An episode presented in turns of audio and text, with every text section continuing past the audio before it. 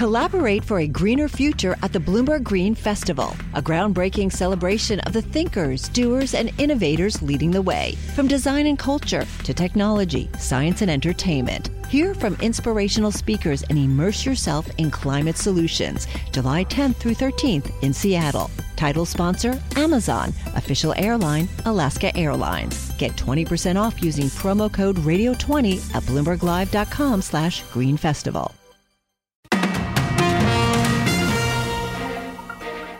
Live from the Bloomberg Interactive Brokers studios, this is Bloomberg Daybreak for Tuesday, February 28th. Coming up today, Goldman Sachs holds a key investor day.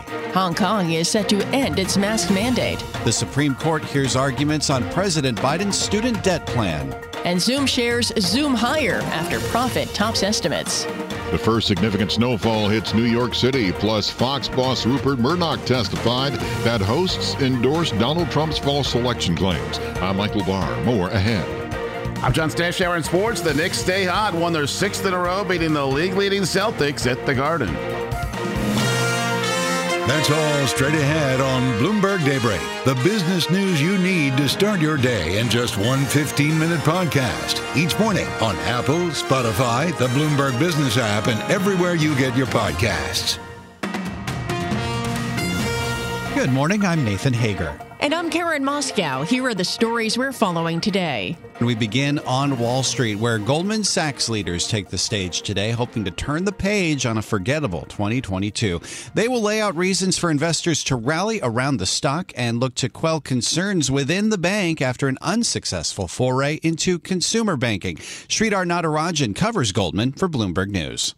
The image you have of a Goldman Sachs is a place that does not tolerate average. So when you have a venture, when you spend so much time into saying you could build a new platform that could become the leading digital banking firm in the country, and then that gets unraveled, that puts a lot of pressure. And even after the reorganization they announced a few months ago, that has not satisfied the partners inside the firm, that has not satisfied investors and analysts. So they are still seeking answers. So the question is, are all options still on the table? Will they be forced to do another radical revamp? Bloomberg's Sri Natarajan says Goldman's profits slumped by about half last year. Well, another bank in the news this morning, Nathan, brings us to Switzerland. The country's banking regulator says Credit Suisse, quote, seriously breached its risk management obligations in the Greensill Capital financing affair. The Swiss bank was ordered to take remedial measures by FINMA, which include a periodic executive board level review. Another company under fire in recent weeks, Karen's been Adani, and today the Indian conglomerate is on a roadshow to rebuild confidence. That's after short seller Hindenburg Research accused it of accounting fraud and stock manipulation. We spoke exclusively this morning with the chief financial officer, Jugeshinder Singh. We have an obligation and duty to uh, face uh, people mm-hmm. in, in environment like this, mm-hmm. and not just simply do VCs and calls but to uh, actually uh, meet in person and answer the questions in person. Adani's CFO says the company is not looking to refinance debt or inject capital. In London today, Nathan, shares of Man Group are surging. The world's largest publicly traded hedge fund reported more than $3 billion of inflows last year. That's more than three times higher than the average analyst estimate, and Man Group shares up about 7%. Turning to the economy, Karen, we have surprise data out of France and Spain today. Inflation numbers for both countries came in hot. That's putting pressure on the European Central Bank. Let's get the details live from Bloomberg's Ewan Potts in London. Good morning, Ewan. Good morning, Nathan and Karen. Bond yields surging in Europe today after not one, but two unwelcome inflation prints. French CPI accelerated to a record 7.2% in the year to February, and Spanish inflation unexpectedly rose on higher electricity and food costs. For the first time, money markets are now fully pricing in a 4% terminal rate for the European Central Bank. That's up from the 3.5% investors expected at the beginning of the year. In London, I'm Ewan Potts, Bloomberg Daybreak. Right, Ewan, thanks. Well, over in Asia today, a major development on the pandemic front. Hong Kong is dropping its mask mandate as of tomorrow. Bloomberg Daybreak Asia anchor Brian Curtis has more from the former British territory. It's the final piece of the puzzle and bringing the COVID era to a much awaited close. It's been 945 days of masking up, a period where great damage has been done to the Hong Kong economy and its status. The government is pushing hard now to attract tourists and overseas workers here. Coming up in the next month, a music festival, Art Basel, and the Rugby Sevens tournament. It's Hong Kong trying to say, we're back. In Hong Kong, Brian Curtis, Bloomberg Daybreak. Okay, Brian, thank you. Well, back here in the U.S., President Biden's student loan forgiveness plan goes before the Supreme Court today, and the outcome could have widespread implications. Amy Morris has details from our Bloomberg 99.1 newsroom in Washington. 40 million people could see up to $20,000 of their student loan debt canceled, depending on the outcome of today's hearing. The Biden administration says a 2003 law called the HEROES Act gives the Education Secretary special powers when responding to national emergencies. They contend the Trump administration did the same thing in 2020 after then President Trump declared the pandemic a national emergency.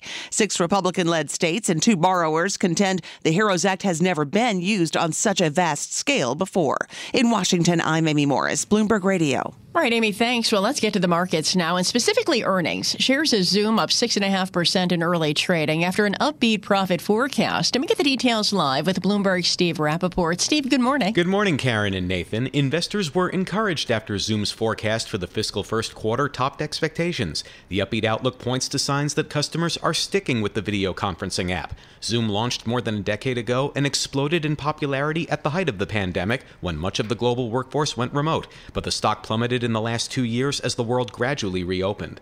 Live in New York, I'm Steve Rappaport, Bloomberg Daybreak. Thank you, Steve. Finally, Elon Musk is back on top. The Tesla CEO has regained his spot as the world's richest person after briefly losing that title to France's Bernard Arnault. Musk's wealth's been aided by a nearly 70% surge in Tesla stock price this year. It's up about 100% from its intraday low in early January. According to the Bloomberg Billionaires Index, Musk's net wealth currently stands at more than $187 billion. It is 33 degrees in New York. We've got some snow showers here and there, and a winter weather advisory till 1 this afternoon for a mix of snow, sleet, and rain. We'll get up to near 40 degrees today. Time now to look at the other stories making news in New York and around the world with Bloomberg's Michael Barr. Good morning, Michael. Good morning, Nathan. It is the first significant snowfall of the winter for New York City.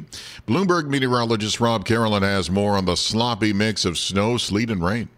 Michael, the worst of the storm is inland away from the coast, where the coast is only going to be seeing snow, sleet, and rain this morning, changing to rain, which limits the additional accumulations. Inland will continue to see snowfall. A lot of areas are probably going to see more than five inches. That's why we have winter storm warnings in effect inland. Michael? Thanks, Rob. When it's all done, the city will get about one to three inches of snowfall. Outlying areas will get more. Meanwhile, in Harrison, New York, about 20 miles outside of Manhattan, this woman was stocking up on groceries last night. I was like looking everywhere. There was no bread, no eggs, no milk. Some accidents in the tri state area have already been reported. Fox Chairman Rupert Murdoch testified that its popular commentators endorsed Donald Trump's false claim that the 2020 presidential election was rigged, even though Murdoch said he doubted the conspiracy theory right away. That's according to his testimony under oath in a $1.6 billion defamation lawsuit filed by Dominion Voting Systems. Harvard Law School professor Rebecca Tushnet. Dominion is quite rightly um, doing its best to focus on what the higher ups knew. Uh, and it's just a genuine question who counts as responsible for it? Because, uh, in some sense, uh, you know, if the people at the top know something and don't communicate it to the people at the bottom, right, the people at the bottom might still not be acting with malice. Professor Rebecca Tushnet. Representative Nick LaLota says he hopes fellow New York Republican George Santos will soon be expelled from the House for fraud over his serial fabrications to voters. LaLota added, I didn't see a more provable case of election fraud in my seven years as elections commissioner than the fraud committed by George Santos. A state of emergency was declared in Hoboken after a large water main broke yesterday afternoon. It impacted water pressure citywide. A construction crew working on an unrelated project mistakenly struck a water main on Observer Highway and Madison Street. Global news 24 hours a day, powered by more than 2,700 journalists and analysts in over 120 countries. I'm Michael Barr. This is Bloomberg, Nathan. Thanks, Michael.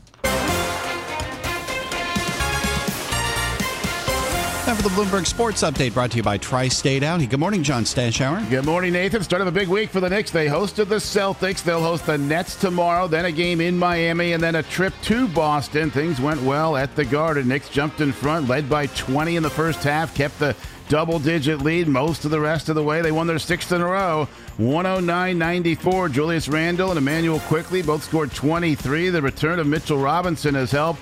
Three games back from injuries, had double doubles in all three. The Celtics at one point in the first half missed 15 consecutive three pointers. They were without Jaylen Brown, missed the game for personal reasons, and their other All Star, Jayson Tatum, got ejected after picking up a second technical. The Nets host Milwaukee tonight. If the Bucks win, that'll be 15 wins in a row for them, and they'll have moved ahead of the Celtics and into first in the East. Speaking of the Milwaukee Bucks, Marc Lasry selling his 25% ownership to Cleveland Browns owner Jimmy Haslam. The team was valued at $3.5 billion. At spring training, early reviews for baseball's new pitch clock overwhelmingly favorable. The Mets' Max Scherzer is a fan. It's a lot to know that when you hold the ball, it really messes up the runner and, and the hitter. So uh, the pitcher has complete control of the situation and dictates the pace now. So, uh, you know, with the ability to also call pitches as well, I can either work extremely quick or extremely slow and really change the pace of this. Scherzer was on SNY. Exhibition game times are down. Mets lost to the Cardinals 12 7 in Tampa. Luis Severino roughed up, but the Yankees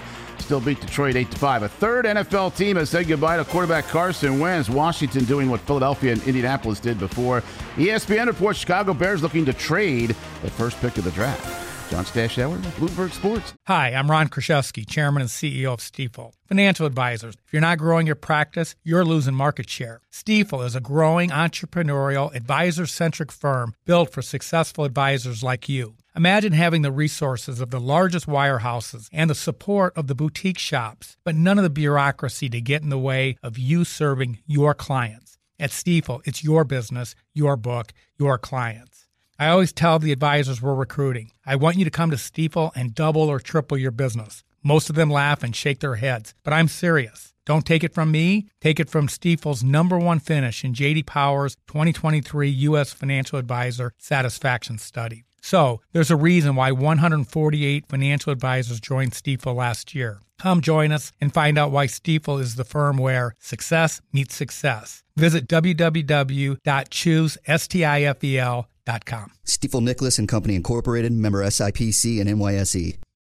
Collaborate for a greener future at the Bloomberg Green Festival, a groundbreaking celebration of the thinkers, doers, and innovators leading the way. From design and culture to technology, science, and entertainment. Hear from inspirational speakers and immerse yourself in climate solutions. July 10th through 13th in Seattle. Title sponsor Amazon. Official airline Alaska Airlines. Get 20% off using promo code Radio20 at BloombergLive.com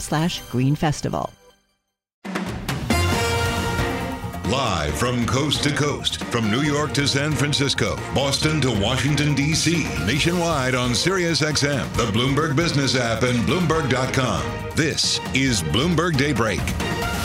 Good morning. I'm Nathan Hager, and a lot of eyes on Wall Street will be on Goldman Sachs today. The bank is holding its second ever Investor Day, looking to drum up support for asset and wealth management after a dismal 2022 for the broader bank. Let's get more on what to expect at Investor Day for Goldman. Bloomberg News wealth reporter Charlie Wells is with us, and it's good to have you here, Charlie, because it does seem like wealth, this unit known as AWM, is going to be the focus for the bank. Tell us more about why that is.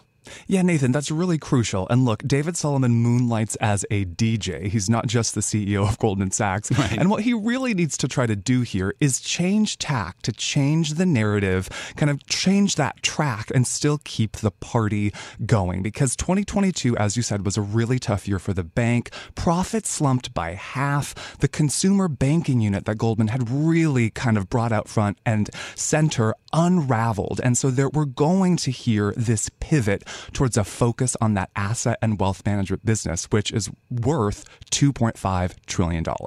And as you say, the uh, focus for Solomon is to try to keep the party going and to bring the focus back for a lot of these partners at Goldman who have really let their dissatisfaction with the bank's stock performance really come out into the open here. How much pressure is Solomon under to try to sort of corral this dissent within the ranks? He's under quite a lot of pressure. And, you know, Goldman has that reputation, or I should say, had that reputation you know, of making big bets, of having this sort of practiced secrecy, of this narrow focus. And really, over the past few years, really since that sort of first investor day in 2020, we've seen a divergence there. We've seen an emphasis on, you know, more public facing, uh, consumer oriented business lines of being, you know, much more transparent with the public and looking a lot more like some of its Wall Street competitors. Now, there's of course been dissent there, right? There's been a lot of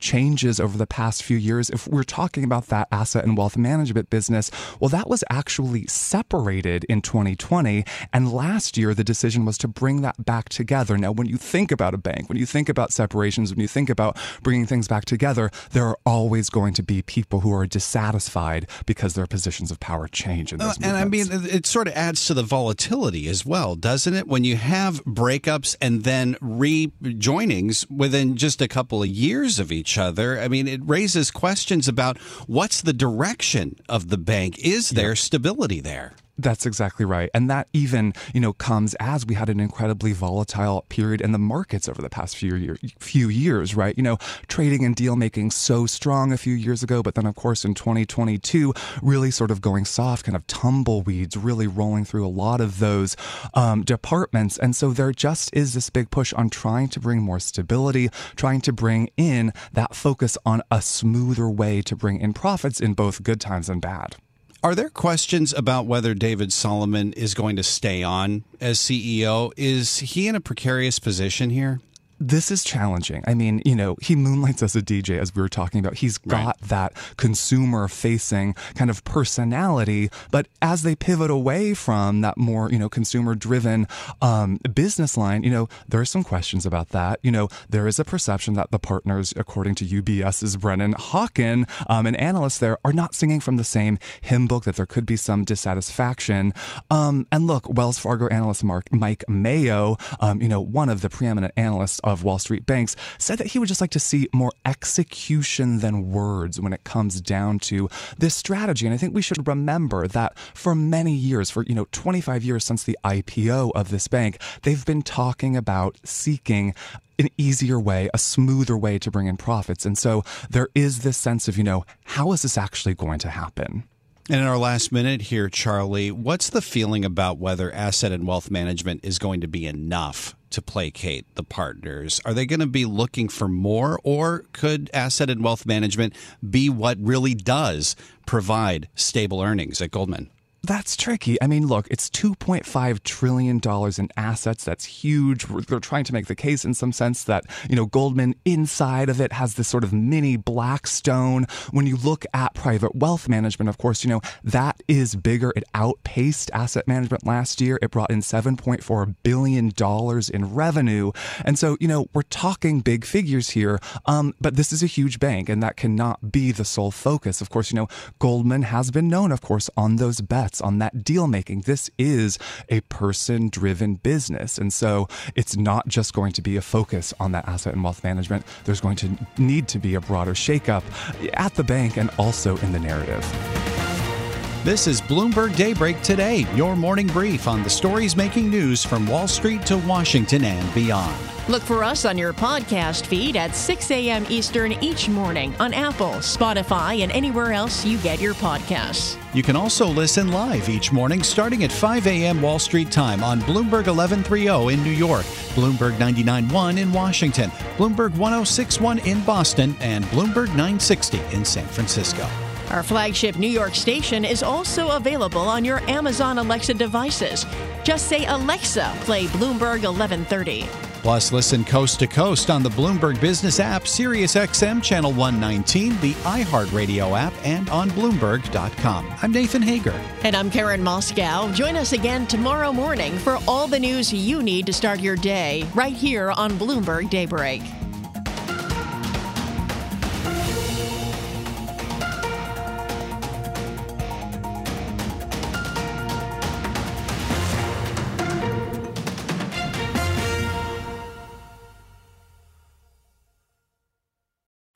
Collaborate for a greener future at the Bloomberg Green Festival, a groundbreaking celebration of the thinkers, doers, and innovators leading the way. From design and culture to technology, science, and entertainment. Hear from inspirational speakers and immerse yourself in climate solutions. July 10th through 13th in Seattle. Title sponsor Amazon, official airline Alaska Airlines. Get 20% off using promo code radio20 at bloomberglive.com slash green festival.